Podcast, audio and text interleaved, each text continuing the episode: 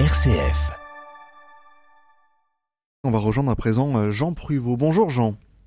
Bonjour Simon. Alors Jean, avec vous, on va examiner un des mots qui est dans le titre de l'ouvrage de Laurence Benamou, Les solitaires du palais. Nous avons gardé le mot palais. Bah oui, voilà un mot euh, tantôt prestigieux, tantôt appétissant, tantôt un peu effrayant. Bah pour moi en l'occurrence, en l'occurrence en fin de matinée puisque je me rends chez le dentiste. Mais c'est un mot de prononciation facile et bien sûr euh, qu'il faut raconter. Alors on imagine Jean qu'il a sa source dans l'Antiquité, sans doute en latin d'ailleurs.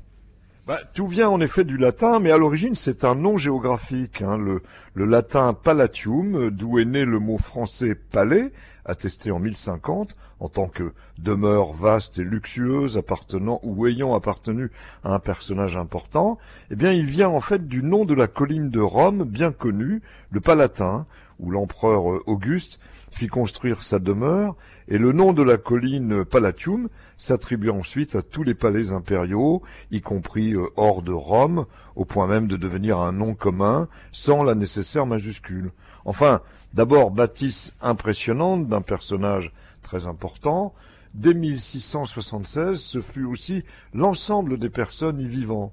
Quant au palais qui abrite notre dentition, lieu de travail privilégié du dentiste et lieu de grand plaisir gastronomique aussi quand les dents font leur travail, eh bien, il vient aussi du latin palatum et non palatium, désignant bien la cloison supérieure de notre bouche dès le départ, en forme de voûte, mais très vite il fut prononcé en latin populaire palatium, comme le mont palatin, et il apparut en français au XIIe siècle, avec en définitive la même orthographe, Avouons d'ailleurs que l'analogie entre le haut plafond des palais et la voûte du palais pouvait entraîner quelques eh bien ressemblances. Alors toute grande bâtisse officielle fut d'ailleurs facilement appelée palais, comme le palais de justice, par exemple, le palais présidentiel, bien sûr. Et en 1694, dans le dictionnaire de l'Académie, c'est Torres dans le même article qu'on définit le château et le palais, et qui, je lis, signifie aussi la partie supérieure dedans de la bouche, avec des exemples qui me font un peu peur, juste avant d'aller chez le dentiste. Il s'est brûlé le palais, j'ai le palais en feu. Bon, alors il est temps de passer au mot croisé, en fait. Hein. Et on peut, j'imagine, trouver de quoi sourire en oubliant un petit peu le dentiste, Jean.